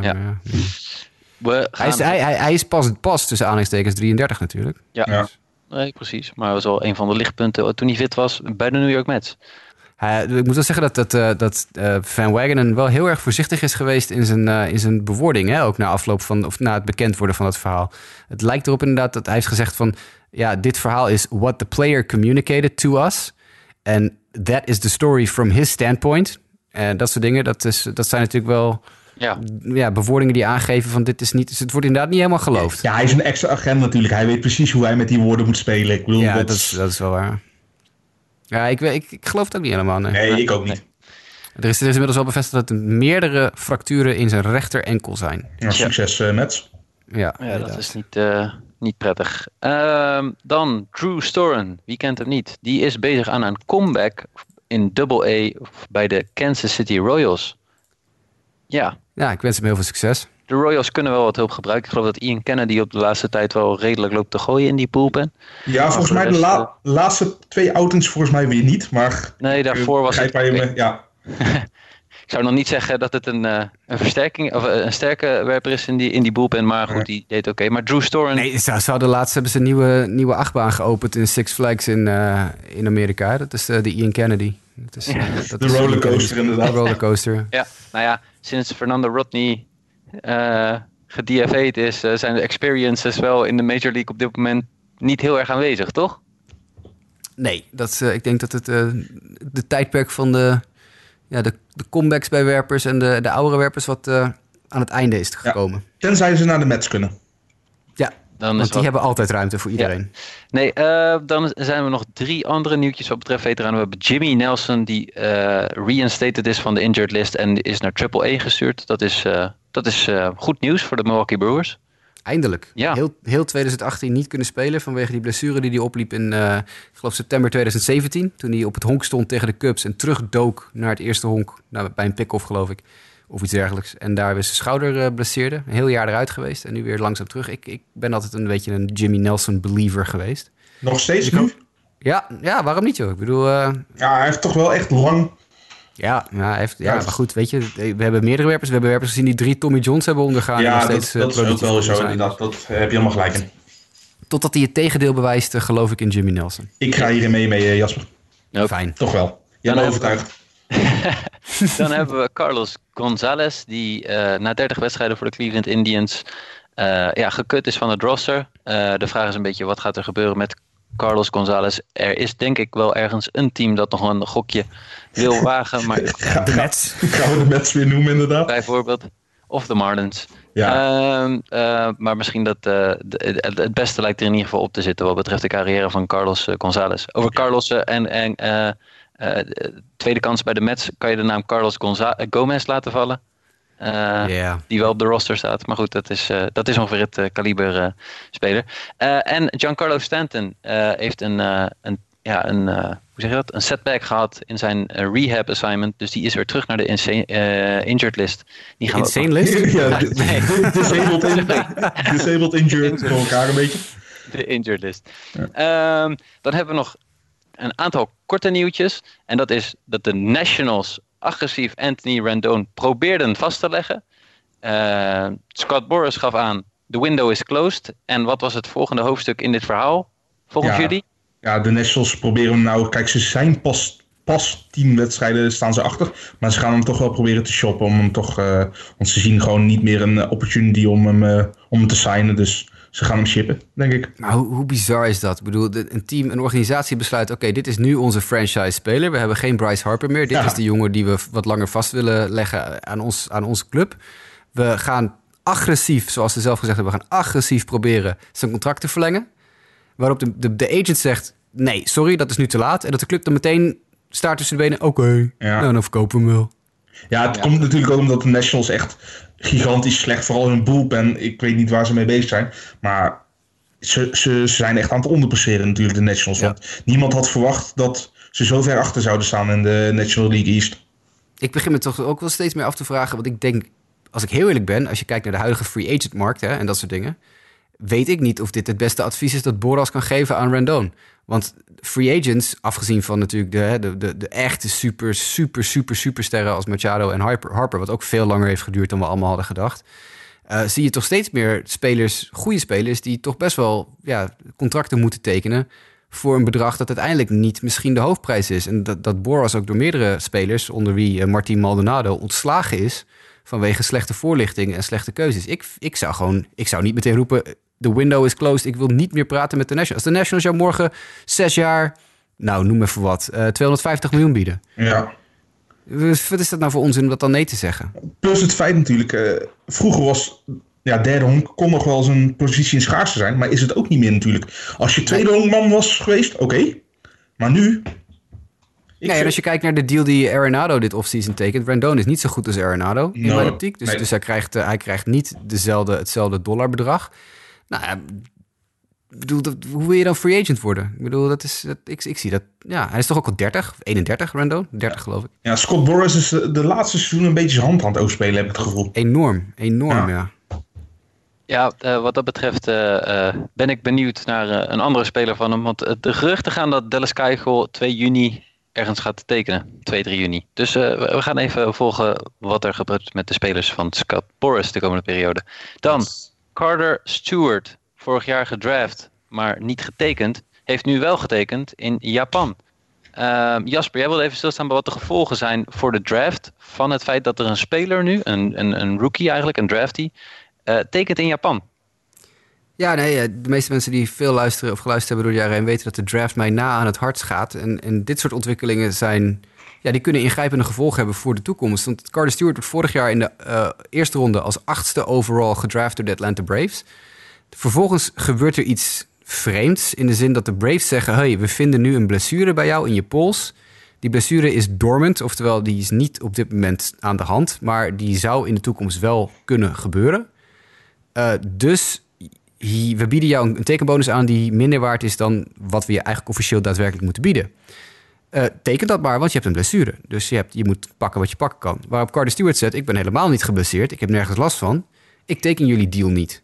Nou, de Braves en Stewart komen er niet uit. Dus dat betekent dat de Braves uiteindelijk een compensatie draftpick krijgen in de draft van dit jaar. Dat is dan een 9e overall pick. Dus eerste ronde, negende pick. Dat is eentje lager dan waar vorig jaar Stewart niet tekende, zeg maar. En Stewart die is naar junior college gegaan en die heeft gezegd: nou, dan ga ik wel een jaartje in junior college spelen en dan ga ik volgend jaar weer de draft in. Maar nu dus, een week of anderhalf voordat de draft daadwerkelijk op programma staat, zegt Carter Stewart ineens: hé jongens, ik ga in Japan honkballen. Ik ga naar volgens mij gaat hij de SoftBank Hawks of zo. Gewoon echt een omgekeerde wereld is dit, hè? Ja, en die wordt dus nu... En hiermee, maar dat is ook wel belangrijk om te zien, hij gaat hier natuurlijk geld mee verdienen, want hij gaat een behoorlijk contract tekenen in Japan, want die spelersalarissen, zeker voor dit soort jonge jongens, zijn echt niet verkeerd. Plus hij gaat meteen de professionele league in. Hij hoeft niet uitgebreid de hele Amerikaanse minor league systeem in te gaan. Plus, nou, de competitie is natuurlijk anders en de tegenstand is anders. Hij is gelijk al de held daar. Hij gaat waarschijnlijk al gelijk een soort status krijgen die hij hier nooit zou kunnen krijgen voorlopig. Ja. Totdat hij de hele minors doorlopen heeft. Maar hij vergeeft als het ware ook zijn draftstatus. Want zodra hij tekent in Japan mag hij dus in Amerika niet meer gedraft worden. En wordt hij ook onder dat postingsysteem geduwd. Dus met Darvish Tanaka is gebeurd. Precies, Darvish, Tanaka, Otani, al die jongens. Mocht hij dus nu weg willen uit Japan, dan komt hij dus in dat internationale postingsysteem terecht, omdat hij niet eerst gedraft is in Amerika. Als hij bij spreken zich eerst had laten draften dit jaar en toegezegd dat ik teken dat contract en ik wil er meteen uit en laat me naar Japan gaan. Nou goed, geen team had dat gedaan, maar dat is een ander punt. In theorie, als dat gebeurt, dan had hij vrij heen en weer kunnen wippen tussen Japan en Amerika. Als hij dan een jaar in Japan speelt en hij wil terug, kan hij gewoon terugkomen. Nu kan dat niet meer. Hij moet nu gepost worden. Dus nu moeten andere teams in Amerika dus geld gaan bieden aan de Japanse club om hem te kunnen vastleggen. Nou, dit kan dus enorme gevolgen hebben voor de draft voor de toekomst als dit goed gaat. Als Stewart inderdaad uitgroeit tot een geweldige pitcher die over een paar jaar terug wil komen naar Amerika en dan een succesvol door dat hele postingsysteem gaat en een joekel van een free agent deal tekent, dan gaan natuurlijk veel meer Amerikaanse werpers zeggen: hey, wij gaan eerst ook een paar jaar lekker in Japan honkballen, flink aan onze waarden werken, want de Japanse competitie is heel goed, maar niet zo goed als de Major League. Dus als je daar een beetje goed voor de dag komt. En geld verdienen. En kijk naar jongens als Miles Michaelis, die dik vangen nadat ze een paar jaar goed in Azië hebben gespeeld. Ja, je zou kunnen zeggen dat dit best wel de onderhandelingspositie van dit soort rookies, als het op tekenbonus en dat soort dingen aankomt, echt wel serieus gaat beïnvloeden. Ja, ik denk ook, nou hebben vooral de clubs de overhand. En nou gaat die grens verschuiven. Want als hij de eerste wordt en het wordt een succes, dan gaat heel het postingsysteem, het gaat helemaal op zijn gat. Sterker nog, ik denk dat wordt hij dit seizoen al redelijk succesvol, dan denk ik dat je volgend seizoen sowieso weer 3 of 4 van dat soort jongens gaat krijgen. Ja, dat denk ik ook, ja. Steeds meer. En die Japanse clubs die ruiken ook bloed natuurlijk nu. Als dit lukt, nou, dan gaan ze natuurlijk even flink shoppen op high school en college. Ja, nee, ik ben voor deze regeling wel. Ik bedoel, ik hou van de MLB, maar als alleenheerser bepaal je toch de regels. En als ze nou echt een concurrent krijgen, moeten ze weer inventief worden. En daar ben ik voor. Ja, nou, en de nieuwe CBA komt eraan binnenkort natuurlijk. Ja. Volgend jaar december moet er weer een nieuwe CBA gemaakt worden. Dus dit gaat daarin ook meespelen. Hier gaat MLB natuurlijk proberen dit te verbieden of zo. Of het minder aantrekkelijk te maken voor spelers om voor de draft naar Japan af te reizen. Het zou wel weer een typische dick move zijn. Dus ik zie dit ook wel gebeuren. Ja, typisch MLB move dan. Ja. Precies. We gaan het in ieder geval volgen. Het is een dingetje hoor. Het is een dingetje. Ja. Maar voor dit jaar betekent dat het allemaal nog is as is, zeg maar even. En dat betekent ook dat jij, als ik me niet heb vergist, vandaag het eerste artikel hebt gepubliceerd op sportamerika.nl. Dat weet ik zeker, want ik heb hem zelf ook gezien. Met de draft preview. Klopt. Ja, de eerste 10 picks van de draft. Dat is een mock draft natuurlijk. Dat is een voorspelling. Ik heb de glazen bol erbij gepakt en ik ben gaan gokken zoals ik elk jaar doe. Maar de eerste 3000 woorden, pick 1 tot en met 10, staan online. Woensdag verschijnt 11 tot en met 20 en donderdag verschijnt 21 tot en met 32. Want de eerste ronde bestaat dit jaar puur op eerste ronde picks uit maar liefst 32 picks. Omdat zeker jouw Diamondbacks een aantal keer diep in de prospect pool mogen duiken. We hebben ook volgens mij best wel veel geld daarvoor, hè? $16 miljoen, de meeste van alle clubs bij elkaar. Ja, die kunnen nog een vermogen uit gaan geven. En dat is ook waar ik een aantal picks in mijn draft op gebaseerd heb. Het feit dat de Diamondbacks dus bereid zouden zijn om high school jongens extra veel geld te bieden om ze over te halen, prof te worden en niet naar college te gaan. Ik ga er niets over zeggen, over wie ik gekozen heb en waar ik denk dat ze misschien gedraft worden. Want dat ga ik donderdag in de speciale draft preview special show met Justin samen doen. Leuk. Maar voor mensen die alvast een beetje geïnteresseerd zijn, die kunnen de artikelen op Sport Amerika al een beetje ingluren. Vandaag pick 1 tot en met 10, morgen 11 tot en met 20 en dan 21 tot en met 30 op donderdag. Kijk. Ik vind het dan toch wel weer jammer dat je niet de countdown andersom hebt gedaan. Ik doe het, ja, dat is gek, maar ik doe het altijd. Ik doe het altijd ik begin altijd bovenaan. Want ik denk dat is toch, weet je, daar kan ik mijn inleiding een beetje houden. Daar kan ik, dat is altijd. Maar je geeft heel een clue al weg naar de eerste alinea. Ja, maar heel veel mensen weten dat al. Oh ja, dat weet je, als je iedere willekeurige honkbalsite opent, meestal is de nummer 1 pick. Zelden dat we echt super verrast worden. Het gaat meestal tussen 3 of 4 spelers of 2 of 3 spelers. Dit jaar is er 1. Misschien 2 die er echt met kop en schouders bovenuit steken. Dus iedere site die je opent van oké, wie wordt... Het gaat allemaal over die first overall pick. Nee, ik ben zou als neutrale lezer meer geïnteresseerd zijn bijvoorbeeld in mijn eigen team. Jasper, je hebt me gewoon alweer overtuigd. Alweer. Ja, precies. Ja, weet je, het is een beetje een keuze die je maakt. Het is ik werk liever van 1 naar 32 in dit geval. Omdat de hype... die groeit toch wel weer richting de draft toe. En nogmaals, de 1 tot en met 10 is iets makkelijker voorspellen. Dit jaar is het moeilijk, want deze draft is heel top-heavy en is heel erg ondiep. Heel weinig talent, relatief gezien. Dus ik ben al vanaf pick 6 ben ik echt al aan het gokken. De bovenste 6 spelers, dat is wel ongeveer min of meer duidelijk in welke volgorde. Niet helemaal, maar wel dat die 6 spelers de 6 zijn waar we op moeten letten. Maar daarna wordt het echt in extreme mate gokken. Dus ik weet ook niet hoeveel ik er goed ga hebben dit jaar. Als je dan toch een kleine onthulling wil doen, op welke dag begint de draft? Maandag. Kijk, dan, maandag om 7 uur 's avonds Amerikaanse tijd. Dus 1 uur 's nachts, maandag op dinsdag onze tijd is de draft. We zetten de wekker, denk ik. Zeker weten. Ik had ook geen ander antwoord bij jou verwacht, Jasper. De eerste handvol picks plus de White Sox zitten heel vroeg weer in de draft. Die hebben de derde pick, dus dan kan ik daarna in slaap vallen. Dan is het goed vol te houden. Ja hoor, precies. Goed woord houden. Tenminste, ik weet in ieder geval van die dagen daarna vaak... dan zet ik nog wel eens het in de avonden aan. Want dan loopt het gewoon de hele dag door met draftpicks. Want het gaat gewoon echt heerlijk, hè? 2 dagen door. Ja, precies. En dan hoef je het niet continu te volgen. Maar dan weet je gewoon, krijg je steeds mee wat er gebeurt. Het mooiste is nog, de eerste 2 dagen wordt het ook gestreamd. Dus dan kan je gewoon de livestream kijken. Ja. En de derde dag is het alleen maar raar. Dan hoor je, is er geen uitzending. Maar het enige wat je dan hoort is de teams die de picks aankondigen. Dus die dan de teams inbellen naar de Major League... Ja. En dan hoor je ze dus vertellen... Okay, de Arizona Diamondbacks select John Johnson. En toch vind ik het van de draft in de MLB... vind ik het altijd wel jammer dat je niet vaak gelijk... mensen hebt die al gelijk impact hebben... zoals in andere Amerikaanse sporten. Dus klopt. Ik bedoel, ik hou heel erg veel van het spelletje... maar de draft is toch altijd iets meer toekomstgericht... dan dat het nu is. Ja, het is die hoop, weet je wel. Het is een goede speler kan zoveel... losmaken bij een fanbase. Ik bedoel, toen jouw Phillies een paar jaar geleden... Mickey Moniak als eerste overal... Ja, ik wil het er niet over hebben. Nee, ja, precies. Iedereen was helemaal lyrisch. Aan de ene kant was het redelijk verrassend. Ik had hem ook niet als nummer 1 voorspeld. Hij is cooler, inderdaad. Ik had hem ergens als nummer 3 of 4 of zo. Had ik hem staan, geloof ik, toen. Ja, niemand had... Volgens mij, tot de laatste week... had niemand Moniak als eerste... ook niet in alle mock drafts en alle... Klopt. Deadbeat riders en zo. Ja, nee, het punt is een beetje natuurlijk... Kijk, ik zet 1 keer een mockdraft online. Dat doe ik meestal de week voor de draft. En dan gaan er altijd zaterdag of zondag... komen er weer nieuwtjes naar buiten... dat er weer definitief duidelijk is geworden... dat een speler waarschijnlijk naar een ander team gaat of zo. Ja, dat ga ik niet meer updaten. Dus dan heb ik zoiets van... ik zit er gewoon naast. Jammer. Dan heb je geen leven meer. Precies. Ik heb dit jaar met 1 speler... Ik weet nu al dat ik hem... Ik heb hem niet eens in de top 32. Maar ik heb hem wel genoemd als een potentieel alternatief. Ik geef ook altijd 1 of 2 alternatieven. Als deze speler niet meer beschikbaar is... dan kiest dit team voor deze speler. Ik heb hem ergens 2 keer de top 10 genoemd... maar ik heb hem vervolgens nooit gedraft laten worden in de top 32. Dus dan weet ik nu al, dat gaat waarschijnlijk wel gebeuren. Hij gaat ergens gedraft worden. Dus die heb ik al fout. Ja, ik ga dat niet meer bijwerken, weet je wel. Dat is jammer dan. Zit ik ernaast. It happens. Ja. Donderdag, showtje met Justin over alleen maar de draft voor de mensen die het wel leuk vinden. Leuk. En wordt het een tweedelige show of wordt het een eendelige show? Het wordt een eendelige show waarin we heel snel de hele eerste ronde doorrousen in pak en beet 3 kwartier. Mijn hele voorspellingsronde gaat dan in audiovorm even doorgesproken worden. Dan kan ik nog even wat uitweiden over de spelers, dingen die ik niet opgeschreven heb, maar die ik nog wel wil vertellen. En volgende week na de draft zit er ook altijd een draft wrap-up show... waar we de eerste ronde even doornemen met z'n tweeën, Justin en ik. En dan gaan we dat even beanalyseren. Leuk. Kijk. Ik kijk ernaar uit. Yes. Mooi. Ik ook. Dan gaan we het hier denk ik even bij laten. Toch? We hebben er een uur en bijna 20 minuten volgens mij vol gepraat... met alle dingen die gebeurd zijn in de afgelopen periode. Jimmy, ja. Dank.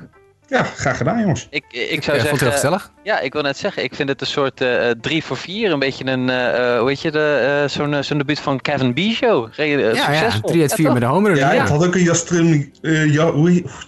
Jastrzemski. Ik ben zo slecht met namen jongens. Heb ik in de voetbalpodcast ook al last van. Maar Jastrzemski, zo'n debuut had ik ook kunnen hebben natuurlijk hè. Ja, maar ik denk je zit meer tegen Biggio aan. Hè? Ja, daar doe ik het voor. Ik wil net zeggen, nee, dat is goed. Dus voor interactie met de show sturen jullie luisteraarsvragen vooral in naar justabitpodcast@gmail.com. Op Twitter volgen kan je @jasperroos, Jimmy Driesen @jimmydriesen met dubbel M, dubbel S. De rijke dak. Ja, kijk. En jullie kunnen mij volgen op mdijk90. En dan is het, denk ik dat wij er volgende week weer zijn. We mikken er wel op, ja, dit weekend denk ik weer. Hè? Of misschien net na het weekend. Maar ja, het weekend mikken we op. Yes, dus luisteren dit weekend naar in ieder geval de Draft Show. Dank in ieder geval Jimmy, dank Jasper. Graag gedaan. En tot de volgende keer. Tot volgende week, guys.